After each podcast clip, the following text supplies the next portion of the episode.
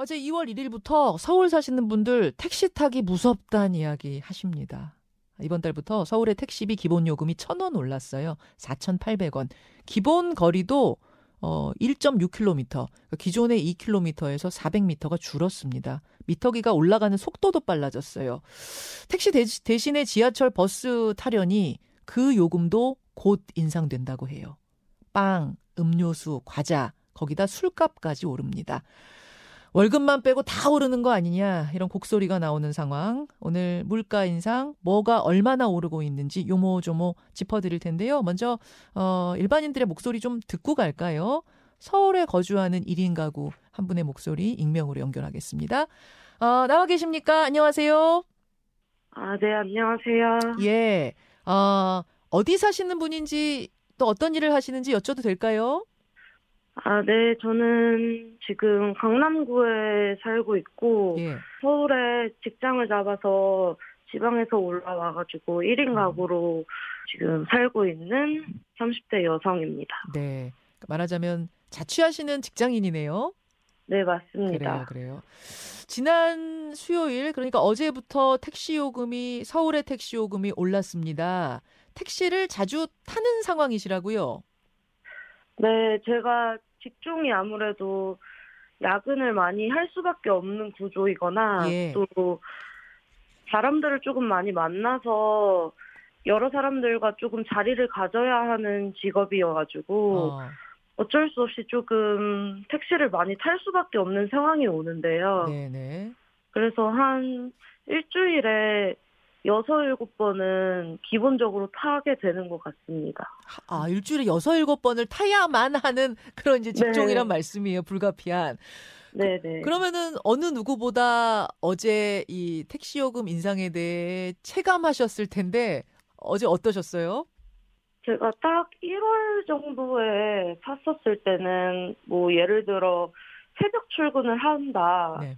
뭐 심혈증이 안 붙은 상태로 한 11,000원 정도로 업무를 나간 적이 많은데요. 만 천 원 거리. 예. 네. 그런데요. 근데 어제 딱 인상을 하고서는 똑같은 거리를 탔는데 한 15,000원 조금 안 나오더라고요. 어. 이게 한 번에 뭐 3,000원 차이가 뭐 작을 수는 있어도 이게 계속 저 같은 사람들은 여러 음. 번 모이다 보면은 예. 그 금액이 너무 커지고 부담이 되거든요. 이거 계산 대충 해보셨어요? 아마 이제 월 이 예산을 미리 생각을 하실 테니까, 야, 내가 일주일에 이걸 몇 번을 타고선 업무를 다니면 이게 얼마나 늘어나겠구나. 예산이 얼마나 는, 느나요? 월 단위로 가면?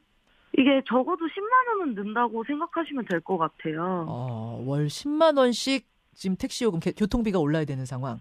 네네. 예. 아니, 근데, 어, 한 달 동안 뭐 택시비만 쓰면서 사는 게 아니잖아요. 먹을 것도 먹어야 되고, 여러 가지 뭐 세도 내야 하고, 들어가는 돈이 맞아요. 많은데, 거기서 10만 원이라는 부담은 김 선생님한테 어떠세요? 아무래도 똑같은 월급은 한정적이고 제가 사용할 수 있는 비용은 예정해 둔 게 있는데 10만 원이라는 비용은 아무래도 이 파일을 많이 차지하는 것 같아요. 예, 예. 그러다 보니까 조금 식비를 줄이게 되고 약속을 줄이게 되는 것 같습니다. 어. 근데 서울의 버스 지하철 요금도 300원에서 400원 정도 인상이 예고돼 있잖아요. 맞아요. 실제로 제가 이동하는 횟수가 많아서 택시도 많이 타는데 대중교통도 많이 타긴 하거든요. 예, 최대한. 음. 교통비로 10만 원보다 훨씬 더 많이 오를 것 같습니다. 음. 실제로는. 근데 이번 달 교통비뿐만 아니라 식비에 난방비까지 전반적으로 물가가 지금 오르고 있지 않습니까? 모르겠어요. 네, 맞아요. 1인 가구라서 그래도 3, 4인 가구보단 좀 덜 할지 아니면은 부담을 똑같이 크게 느끼실지 어떠세요? 어, 저 같은 경우는 이번 관리비가 전월 대비해서 난방비만 6만 원이 올랐고요. 그게 전체에서 몇 퍼센트나 오른 거예요? 우리 김 선생님 내시던 거? 퍼센테이지로 하면은 한 15% 정도 오른 어. 것 같습니다. 15% 정도가 인상. 그게 전년도 같은 달 대비하면 어느 정도나 올랐습니까? 전년도로 따져도 한 5, 6만 원 올랐습니다. 어, 전년도로 따져도 한 15% 올랐다는 얘기네요. 네네. 예, 지난달 대비도 15%, 전년도 같은 달 대비해도 그렇게 많이 오른. 아, 그, 이게 참 이게 결국은 직장인들 월급 빼곤 다 오른다는 말에 동의하실 수밖에 없을 것 같아요. 그쵸. 사실상 정말 많이 월급이 오르게 되어도 뭐 솔직히 말씀드리면은 5% 정도가 전부인데 아니 월급 오르긴 오- 올랐습니까? 월급은 하나도 아직 안 올랐습니다. 그렇죠. 이게 사실 식비 같은 경우를 줄이려고 하고 있는데요. 예. 뭐 회사는 다녀야 되니까 월급은 안 올라도 음. 점심시간 같은 때 김밥 한 줄이 요즘에는 뭐 7, 8천 원 합니다. 어. 그러다 보니까 계속 도시락 같은 걸 뭐 싸서 먹게 되고 예. 뭐 배가 안 고픈 날에는 그냥 두유로 그냥 때우기도 하고 어. 조금 그런 식으로 연명하고 있는 것 같습니다. 아유, 좀 갈수록 목소리에 힘이 없어지세요. 아, 갑자기 또 생각을 해보니까 예. 조금 힘이 들긴 하네요. 서럽기도 하고 진짜 1인 네. 가구의 서러움에다가 야 이거 배 좀 덜 고픈 날은 두유로 연명해야 되는데 이게 지금 뭔가 이런 생각이 그렇다고 회사를 때려칠 수도 없는 노릇이고 참 그렇죠. 예, 절절하게 느껴집니다. 서울의 직장인, 30대 직장인 김 선생님 이야기 들으면서 아, 동의한다, 끄덕끄덕 하시는 분들 많을 것 같아요. 힘내시고요. 오늘 인터뷰 고맙습니다. 네, 감사합니다. 예, 서울에 거주하고 있는 1인 가구 30대 여성의 목소리 먼저 들어봤습니다.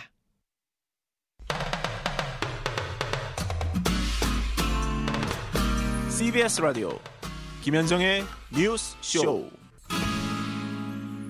물가 어디가 얼마나 올랐는지 또 얼마나 오를 건지 오늘 물가 얘기 좀 꼼꼼하게 들여다보고 있습니다. 참 좋은 경제연구소 이인철 소장 이어서 연결해 보죠. 소장님 나와 계세요. 네, 안녕하세요. 예, 앞서 한 시민 이야기 들었는데 교통비 얘기부터 시작해 보죠. 우선 서울의 택시비 어떤 방식으로 이번에 요금이 새로 책정이 된 거예요? 어, 이미 아마 이제 서울 택시는 지난해는 이제 심야 택시 할증했죠. 예.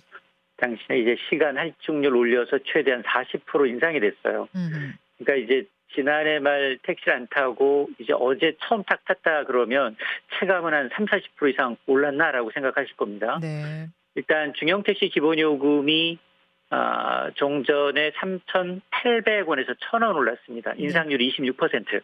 그렇죠. 그다음에 이제 기본 거리 요금이 있어요. 이건 더 짧아졌어요. 음. 2km에서 1.6km로 여기다가 거리당 요금, 시간당 요금 다 올랐습니다. 그러니까 요금 기준이 132m당 100원씩 올라가는 거에서 131m당 100원으로 뭐 1m긴 하지만 또 장거리 가시는 분한테 무시 못 하거든요. 그게 맞습니다. 또 올라갔고요. 시간 기준으로 할 때는 31초당 100원이던 게 30초당 100원으로 또 이렇게 조정이 됐습니다. 이게 2019년 이후 이제 4년 만이라고 하는데 이걸 좀 시뮬레이션을 해봤어요. 네. 이게 주간 시간대, 야간 시간대 좀 다릅니다. 음. 주간 시간대 오전 4시부터 오후 10시에 종강역에서 신사역까지 왔다 갔다 하셨던 분들 네. 종전에 만 원, 2만, 만 원 미만으로 가능했어요. 한 9,600원 정도. 네. 어, 여기 한 7km 정도 되는데, 어, 제는 한 11,000원. 주간 음. 시간대. 그러니까 15% 정도 올랐고요. 예. 심야에는 좀 다릅니다. 오후 10시부터 심야 할증 되는데, 오전 4시까지 아, 종각에서 강남역까지 심야 할증 적용하게 되면, 어, 지난해 한 13,000원대에서 네. 어제는 18,000원. 어. 그러니까 4,000원 가량 올랐어요. 그렇군요. 30% 정도 더 내야 합니다. 예. 그러니까 그게 뭐 일회성이 아니라 자주 타시는 분들한테 부담될 수밖에 없는 상황. 여기다가 4월부터는 서울 지하철 버스 요금도 3, 400원씩 오르죠. 맞습니다. 지금 어 300원이냐 400원이냐를 놓고 이제 공청에 두 가지 안이 올라가 있어요. 예. 근데 서울시 입장은 후자겠죠. 당연히 이제 지하철 공사 400원. 매년 1조 원 이상 적자나니 사실은 3, 400원 갖고는 안 된다. 적어도 700원은 올려야 어. 아, 적자가 좀 해소된다라는 입장인데 어. 아, 여기 지금 현재 신용카드 기준 시내버스의 경우에는 기본 요금이 1,200원, 네. 지하철은 1,250원입니다. 음. 근데 서울시가 이제 두 번째 한 400원을 올리게 되면 인상률이 지하철은 32% 오르게 되고요. 음. 버스는 33%입니다. 네. 아, 실제로 보니까 적자가 얼마나 발생하냐를 보니까 최근 5년간 지하철은 연평균 9,200억 원, 음. 코로나 이후는 뭐 1조 원 넘어서고 있고요. 음. 버스는 연평균 5,400억 원 규모입니다. 근데 이 적자, 특히나 이제 지하철의 경우에는 30% 이상이 무임승차에서 발생한다는 겁니다. 그러니까 지금 노인 무임승차가 큰 적자의 큰 원인이다라고 얘기하는 거는 맞아요?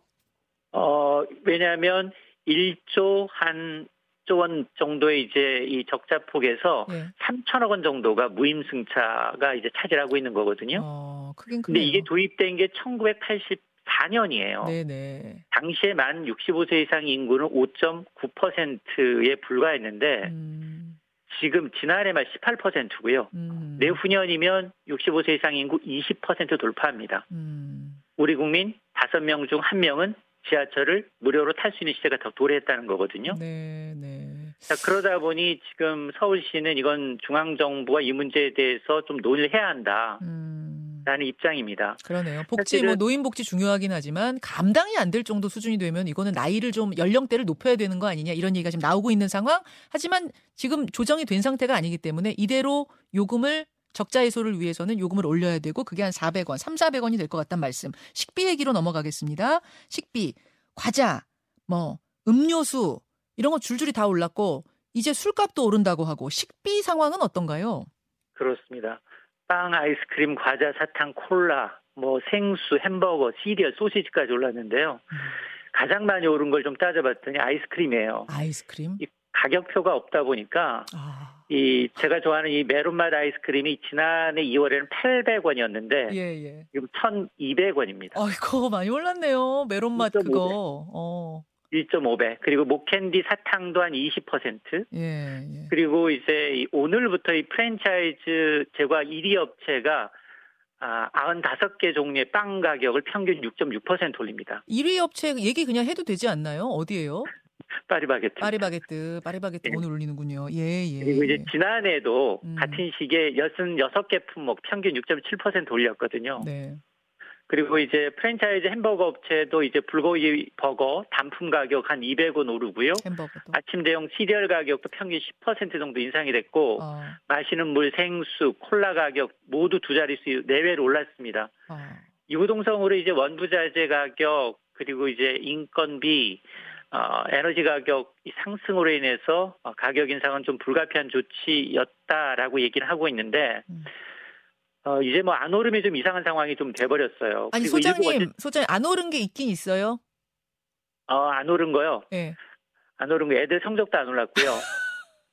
예, 앞서서 이제 저기 월급도 1년에 한 번 오르는 거기 때문에. 예, 월급 안 올랐고요. 아이고 참, 네 그러네요. 진짜 안, 오, 안 오른 게 월급하고 성적밖에 없다는 우스갯소리가 진짜가 되고 있습니다. 현실이 되고 있습니다. 어, 이 앞으로 식비 식비 얘기 쭉 하던 중이었는데 식비들 중에도 이제 술값도 오른다고 하고 줄줄이 또 대기 중이죠. 맞습니다. 지금 언제 이 이렇게 이제 프랜차이즈 업체들은 한번 업체가 오르고 난 다음 시차를 두고 따라 올려요. 음. 인상폭도 너무 비슷합니다. 마치 담합을 한 것처럼. 예.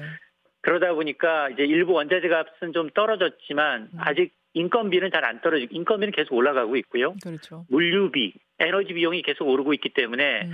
아마 이제 업체들의 이런 비용을 이제 제품 가격으로 좀 전가하는 모습이 상당 기간 좀 이어질 가능성이 높습니다. 가장 큰 폭탄이 떨어진 곳, 이미 느끼고 있는 곳은 이제 난방비인데, 앞서 인터뷰한 시민분도 말씀하셨지만, 이 난방비 고지서 보고 깜짝 놀랐다. 어, 이 난방비에 있어서 넘어서 지금 전기요금도 기다리고 있어요. 맞습니다. 지금 사실은 조금 전에 1월 소비자 물가가 발표됐어요. 12월에 이제 5%였던 소비자 물가가 네. 오히려 0.2%더 뛰었습니다. 5.2%로.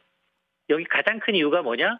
전기 가스 요금이에요. 어, 거의 뭐 30% 넘게 올렸던 이제 전기 가스 요금이 서서히 물가에 영향을 미치고 있다는 얘기거든요. 예, 예. 그리고 사실은 지금 어, 정부가 뭐 이 취약계층 two track으로 나눠서 에너지 바우처 금액, 뭐 가스 요금 할인폭 여기다가 이제 차상위 계층까지 지원을 확대하기로 했는데 어 그럼에도 불구하고 지금 사실은 가스비의 경우에는 1분기는 동결됐어요. 그렇죠. 그래서 이제 2분기부터 오르고요. 네. 전기요금 아직 거짓소 고지서를 못 받았어요. 1분기에 이미 많이 올렸는데 9% 넘게 9.2% 1월부터 전기료가 올랐는데 이거는 2월분 고지서에 반영이 됩니다. 아, 그렇군요.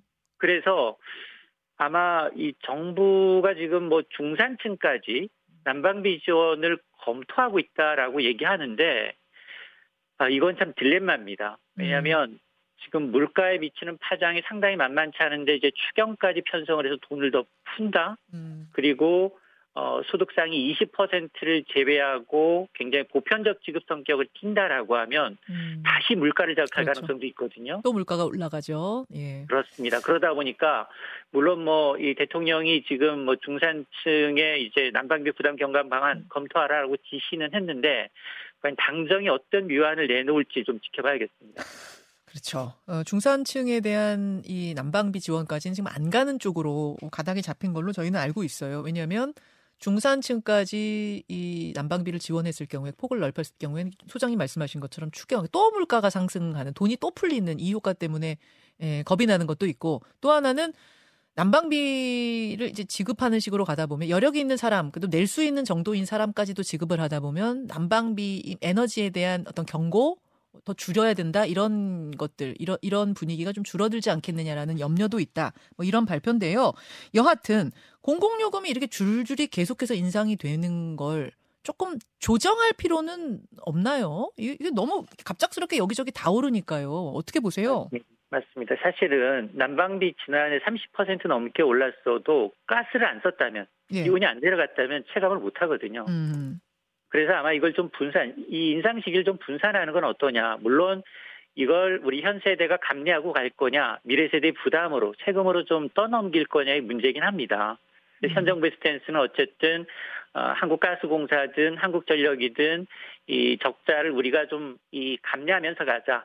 조금 오르더라도 고통스럽더라도 좀 음. 해소하면서 가자라는 거는 스탠스는 이해를 하지만 음. 그런 한꺼번에 모든 게 다 오르고 있거든요. 음. 이게 공공요금은 또 파장이 좀 더 커요. 예. 이렇게 전기가스 수도 요금이 인상이 되면 어, 소상공인들 어려우신 분들 제품 서비스 가격이 정갈 수밖에 없습니다. 예. 예. 그러면 이게 파급 효과가 계속 악순환이 돼요. 물가를 그렇죠. 끌어올리는. 그렇죠. 어, 추강호 부- 경제부총리는 이제 연초 방송사 인터뷰에서 1분기 서서히 지나면 4%의 물가 보게 될 것이다. 하반기엔 3% 물가 볼 수 있을 것이다. 얘기했는데 벌써부터 공공요금 인상의 폭풍이 지표로 나타나고 있습니다. 음. 음. 그러다 보니까 아마 이 조금 이 분산 이 공공요금의 경우는 분산이 가능하고요. 또 중앙 정부가 이렇게 요금을 올리면서 지자체는 요금 올리지 말아라고 할 수도 없어요. 음. 그러다 보니까 지금 앞서서 제가 이제 가공식품 가격 얘기했습니다만 정부는 가능한 한 좀 동결로 유도를 하고 있지만 전혀 시장에서 먹히지 않고 있는 겁니다. 네. 예. 아, 참 이게 이게 어떻게 뾰족한 대안도 안 보이고 하지만 물가가 이렇게 오르고 있다라는 것만 오늘 좀 전해 드렸는데 소장님 생각하시는 뭐 대안이 있을까요? 어, 정부가 사실 이게 이 물가 불안이 우리나라만의 문제는 아니에요. 일단 1차 원인 제 공자는 푸틴이거든요. 예. 그리고 여기서 이제 코로나 극복 과정에서 푼 유동성도 한 몫을 하고 있습니다. 음. 근데 후자는 금리 인상으로 어느 정도 효과를 보고 있는데 문제는 전자 우리가 통제할 수 있는 이 요인 밖이라는 겁니다. 예, 예. 원자재 곡물 가격 여전히 들쑥날쑥합니다. 음. 특히나 중국의 리오프닝으로 인해서 언제든 뛸 수 있는 이 잠재적 이 가능성이 남아 있고요. 네.